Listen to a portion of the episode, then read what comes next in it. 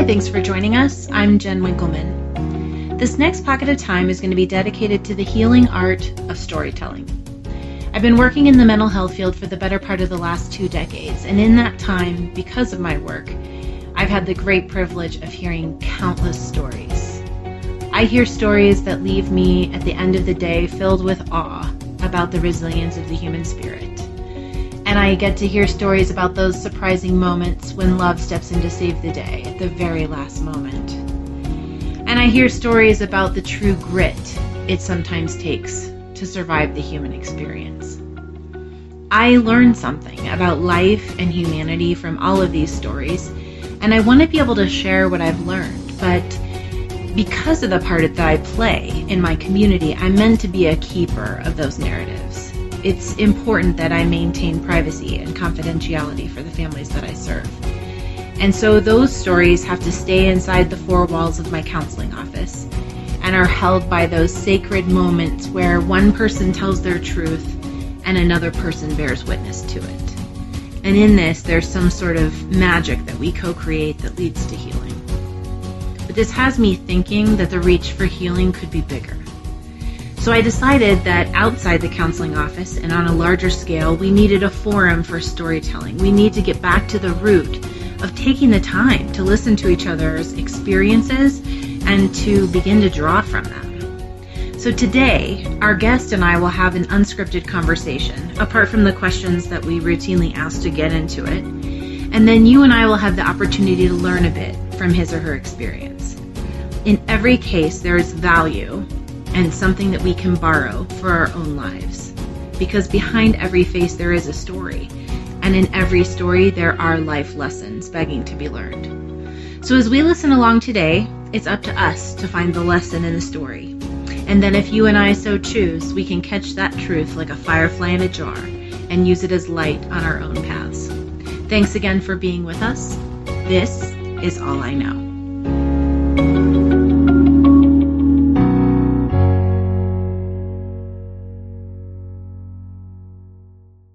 Welcome to the third and final piece for this series we've been doing with Alba. If you have not listened to her episodes one and two, please go back and give those a listen before you um, take on today's piece of the puzzle. Uh, there's a lot of um, heartfelt information that Alba had to share with us in the first two uh, portions of our conversation, and you really will be shortchanging yourself if you don't listen to those first two sections before jumping into the third. Where we left off with Alba last time we were together, uh, she was home um, after a very traumatic illness and hospitalization, and reestablishing her family and getting back to physical health, and uh, had had some interaction with her birth mother. And uh, her cliffhanger for us last time was, this is where things get really crazy. So we will pick up there and uh, finish the conversation with Alba. And um, and this is when the other piece of the spaghetti is my birth mom living with me now for six months at a time. So after I've been so ill, and I was so ill, she uh, she was talking to me. She's like, you know, I would like to, you know, make do something for you. If you want me to come and help you with a baby, I'll I'll come and help you with a baby, you know. Mm-hmm. And I said, sure. Because I decided that if I survived this disease and everything, I wanted to become a nurse. I, that was my calling for so long, and it was so clear to me at that point, especially being two months in the hospital and you realize the good nurses from the bad nurses and the mm-hmm. horrible nightmares that you go through. It, it was so clear what kind of nurse I wanted to be. And so I said to her, sure, how about, can you help me if I go to school? Can you care for him? Because I needed somebody to still give him therapy, to still help me with him in those uh, things. And I didn't, I couldn't think of anybody else that could be there one hundred percent for me, to help him out and help me out. So um, I started going back to school, and she started living with me. Forgive me. And uh, it, it, it was so hard. It has been very hard, but the first year was the hardest. All those terrors and emotions and all those feelings, just, oh my gosh, they came back, and I thought I have dealt with it and have made peace with myself and maybe some peace with her, and I was so totally wrong. I'm like, oh my gosh.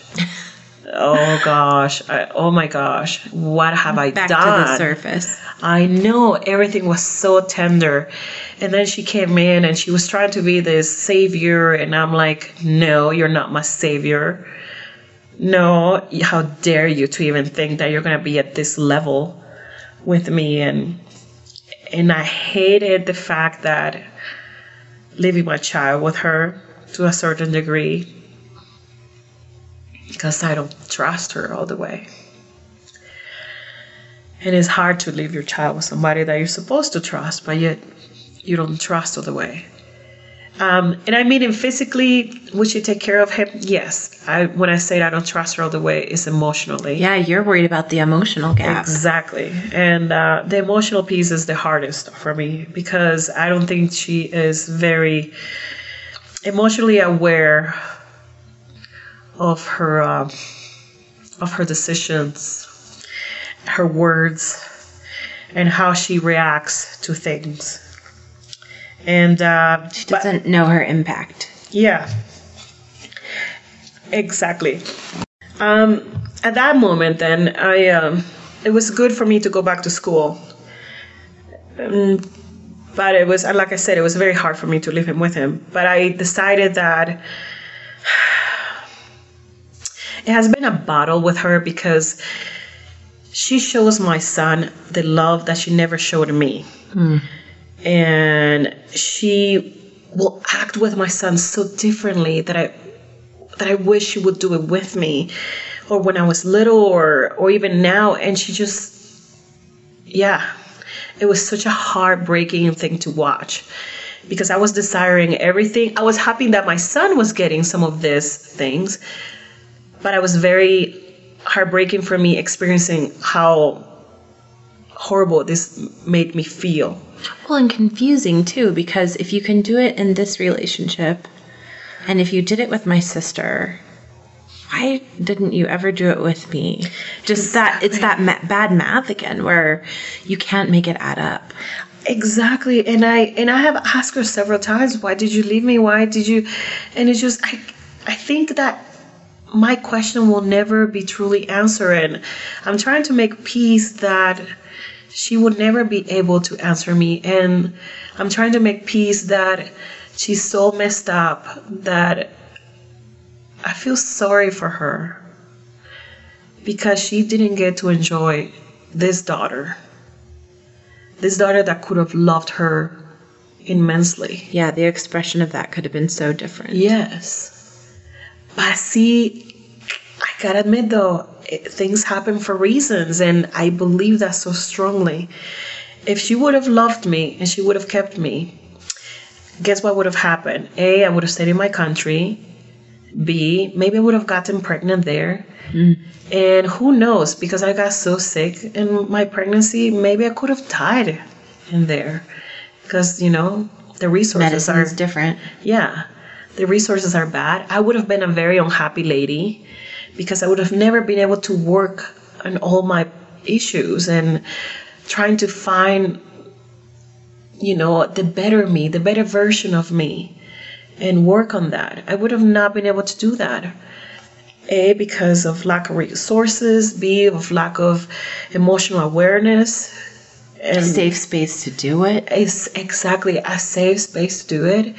A rock to actually do it with. I mean, to, you know, experience the growth and all of this process. Yeah. So this may sound weird, but I'm happy that she didn't love me.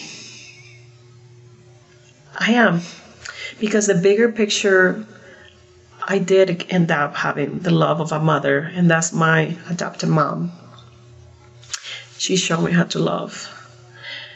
She showed me how to be a rock. She showed me how to be stubborn, how to just, uh, like I was I was saying earlier, I'm, I think I'm a lioness a rebel and crazy, and but yeah, she shows me how to have a voice and have that empowerment to do so. And so all of this would have not happened if my birth mom would have loved me and kept me with her. Maybe I would not be here, and I am here. I am living. I had a second chance in life. I mean, that was so scary, being on the threat of death mm. and not knowing if I was going to survive. Yeah. But yet I am here, and I'm seeing my son, and I can be a warrior for my son and showing him all these things. And so it was not the whole old book of Alba anymore. It was the new chapter, a new, brand new book of Alba that I was writing on my own, and just either dodging the curveballs or accepting them, or, you know, getting hit by them. But but the beautiful thing is that all of my childhood and all of this that have happened to me, it has taught me also to pick myself up over and over and over and over and over again, and that I am worthy, that it's okay to have a voice and I should always use it. It's okay to be different and just not live by what society standards, and just live by my own standards, because I'm happier when I live by my own standards. Know what society wants me to be. I still struggle a lot, don't get me wrong. I still struggle with relationships, but I'm getting better at it. Um, I mean, so far I've been with B for ten years, and that says a lot for me. Mm. Being with somebody for ten years and just dating him, because I told myself, marriage is not for me. I want, I want a commitment that is true and honest and not paper related. I want a commitment that is pure, and and that's what I want to experience, and that's what I am experiencing. And uh, and I, I mean, poor guy though. I mean, well, I think this is the second or third time you've said. Well, it's because because this is my deal. I mean, uh, the reason I said poor guy is because I know how fiery I am. I'm a handful. I'm not easy to live with. I'm very diva-like, and but in good, you know, in, in good ways, you know. But only the best kind of diva. Uh, the, yes, the best kind of diva. But I have a big heart, but I have a big mouth too. So, and he's so the opposite of me, which that's why I think it attracted me so much. Because he's so the opposite. He's calmer, he's quieter, he's, you know, he can be funny, and a very different type of funny. And so he brings the positive out of me, because that's another thing I struggle is being, um, sometimes I go to the negative voice, and I hear the negative voice instead of the positive voice. And, uh, and I'm trying to regroup and growth, trying to have some growth in that, that, I need to listen to more of the positive, and that's where he comes in, that he brings that out of me. Okay, what's the positive out of this? We're okay, we're good, okay, let's move on. And I'm like, oh, okay. I just got checked. Thank you. Thank you, you know? And so that's huge. And I can tell you now, um, can I say he's one hundred percent my rock? No, that would be a lie, and he knows that. But can I say that he is definitely a rock in making? Sure. That is definitely a fact. And uh, and I promise him that I will always be honest with him in that. And and he even says, man, even ten years is not doing it. Did it with your parents. Why not with me? And I'm like, well, we still have issues to work on. we're, still, we're still growing. We're still growing together, you know, and, and that's okay. I just decided that it's okay. It's just okay. As long as I'm making steps and moving forward and not regressing, I'm succeeding. I'm, I'm succeeding. I'm growing. I'm making a difference. And so, yeah, but but I give him kudos. I mean, he has endured a lot with me, but it has been beautiful to watch him, too, be a partner to me and be there for me, you know. And something I have an experience like that. And it has been a gift. And once again, I could have not have him or my son if my mom didn't, you know, abandon me. So I'm a big believer that things happen for reasons. And, and like I said before, in a weird way, I'm glad she didn't. Because I'm actually learning now what a healthy love is, what a relationship in a healthier way is supposed to look like, and experience that, you know, with ups and downs, but keep on working on it. And uh, and still being a mom and a student and trying to define that fiery person that I am, just me being as a person myself, is has been a huge challenge. But yet I've I have loved to see what I have done. Maybe not loved being in that moment because it has been hard. Painful. Yeah. Um, because, I mean, yes, but the results are the most beautiful ones. When you see back, you're like, oh, man, I just went through that. Wow, I did pretty good. You know, yeah, I did very happen? well, actually, you know. So when you take... I mean, I'm I'm thinking about these um, themes or seasons in your life that we've talked about. And it's, to me, they feel from our conversation more like um, we've braided them together rather than a plate of spaghetti.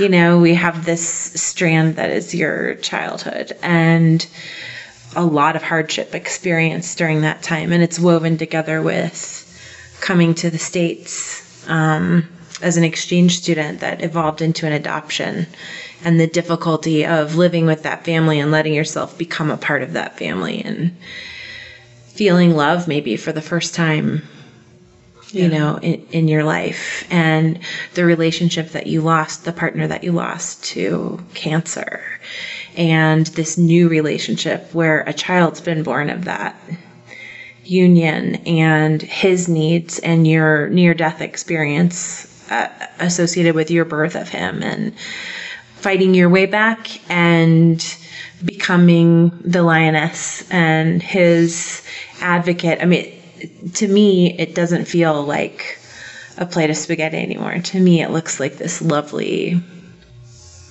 obviously heavily pain-laced braid.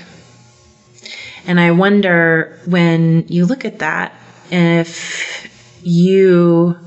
And you kind of already started to do this naturally as the conversation's been coming to a close. But, like, I wonder for our listeners if you, you know, bring it back to what this podcast is about, that idea. Like, all I know is when you when you look at what you wove together tonight, what do you say to our listeners? All I know is life is too damn freaking short. You got to make the best out of it. And turn the painful things into good things, and look up more at the positive, and keep on growing every day. Keep on growing every day, picking yourself up over and over and over again, and keep on fighting every day to get a better version of you. That's all I know. Beautifully said. But it's, it is the truth, and I hope if I can reach anybody that have gone through anything like my life, or even pieces of it, that I hope that they know that they can turn their life around. They can make it more beautiful, even though it's difficult. And life is difficult. It has different challenges, and we, we never feel all the time in the highs. It's always a change. It's always different seasons, like you were saying, and different things that happened. But it's about how do we react to it that makes the difference too. Gosh, and, and we've heard you know, that so many times, right? Like, that it's about your reaction to but things. But it is a truth. But it's true. But it's a truth. Yeah. And that's the challenge itself too, because we, I mean, especially me, I'm a very dramatic person, and ah, and so I have to like, no, get the, get this part of my parents that are Swedish in the region of them into me, and just think. Okay, think with your head, not with your heart, and or maybe a little bit with your heart, and not so much. And mm-hmm. But that little piece is always a struggle that makes life interesting, though, right? I mean, are we growing? Are we not growing? Right? We're successful if we're in pain. Exactly.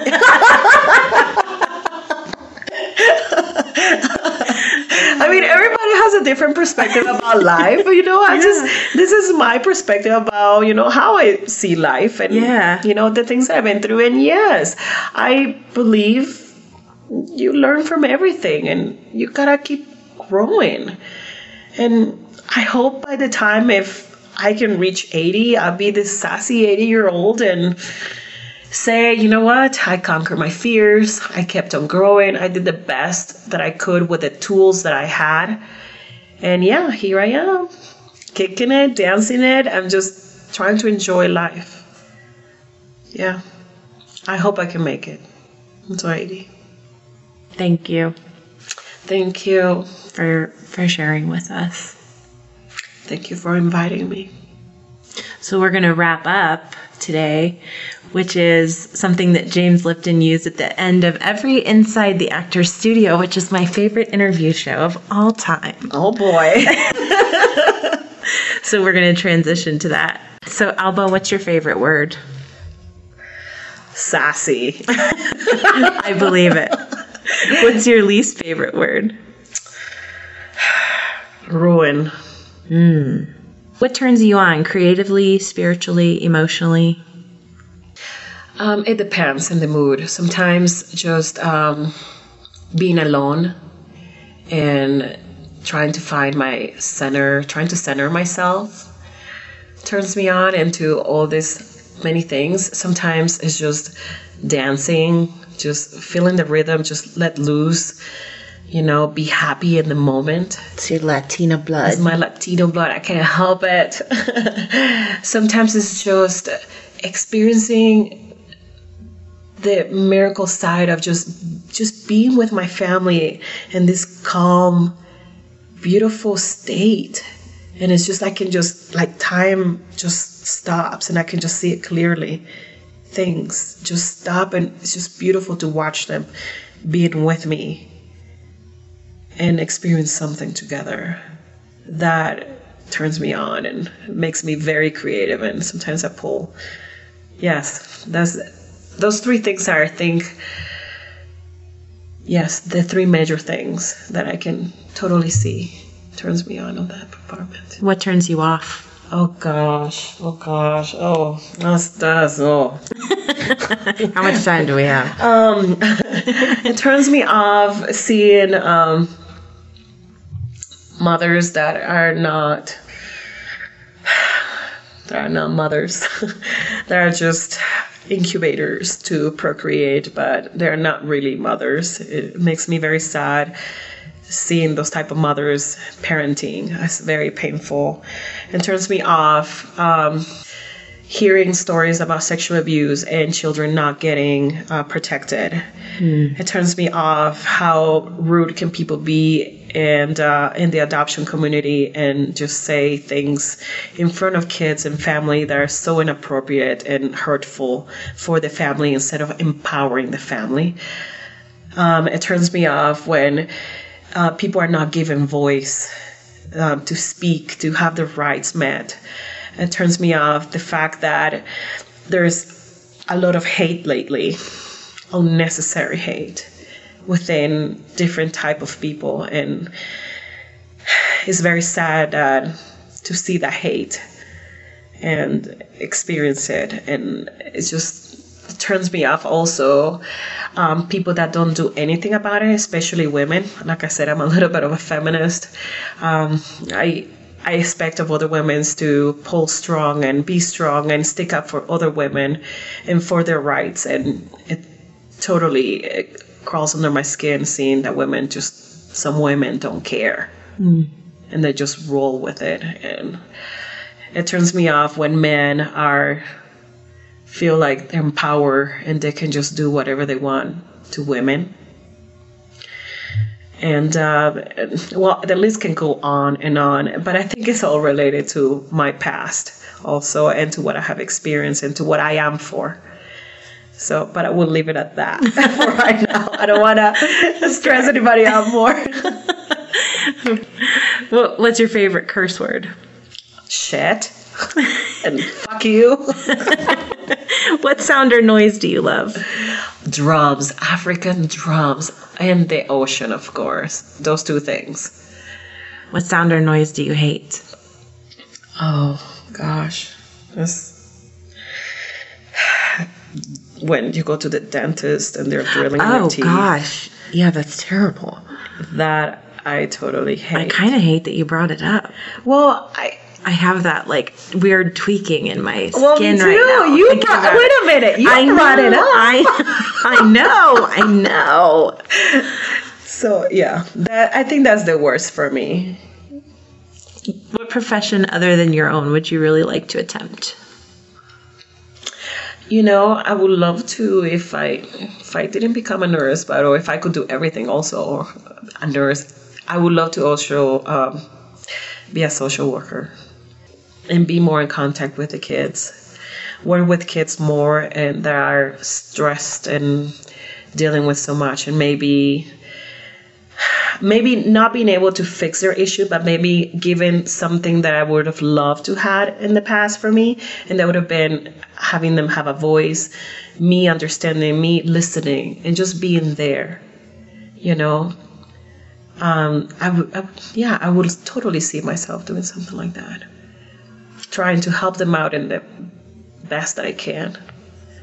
What profession would you definitely not like to attempt? Oh, I would definitely never work in a correctional facility with um, murderers or rapists or any of that. I don't think my psyche could handle that. I think it will totally will poison me uh, big time. So I'm staying away from that. And then finally, if heaven exists, what would you like to hear God say when you arrive at the pearly gates? About time, woman. I was waiting for you, but I wanted to give you a long life so you can learn all the stuff that I was trying to, you know, teach you. I think that's what he would say to me. But I'm happy to see you home. You're home now. Yeah. I can picture that. And I don't, you see, and I don't picture him like with like everybody else does. Like white and with white hair and all of that. I actually picture him in a suit, and he's brown and well-groomed. He's just slick looking for me. Maybe you know? I should start asking people that. How you visualize God. I think I should, because I think everybody has different. At least I see him differently. I don't see him like the public does and the paintings and all of that. I see him very slick, very good looking, very tan, and yeah. Of course, very tan. Of course. Of course. Oh, thank you, Alba. Thank you, thank you, thank you for everything. So we really appreciate you joining us today, and I hope that you found the conversation with Alba useful and that it's going to inspire you to apply some of those principles around finding meaning in everything and knowing that everything happens for a reason, and that being engaged in the process of growth is part of what helps you feel alive. So we hope that you'll be able to take some of that for your own. As always, we thank you so much for listening in. One of the most important things for our speakers and guests when they agree to be vulnerable with us about their life experience is to know that what they have to say is going to fall on ready ears, and we couldn't do that without you. Please remember that all of the opinions, ideas, information, and views shared as part of today's conversation belong solely to each speaker. And while we hope our listeners find each episode helpful and interesting, please note that this podcast doesn't serve as therapeutic intervention, nor should it substitute as advice or direction from a mental health professional. All I Know is a production of Inward Bound, a private psychotherapy practice based in Denver, Colorado. We specialize in working with adoptive families and provide support and training associated with attachment and the impact of early trauma on childhood development. If you or someone you love is struggling with adoption-related or relational challenges, find us on the World Wide Web. This podcast is produced by Jessica Barry Edelstein and me, with audio engineering by Craig Knapp. If you'd like to be a guest on All I Know, please reach out to Jess. You can contact her at jess dot all i know at inward bound co dot com. One more time, it's Jess, J E S S, dot all i know at inward bound co dot com. We hope you'll join us for the next installment of All I Know. We release a new episode every week. And in the meantime, this is Jen, for all of us here at the show, reminding you Catch all the light you can.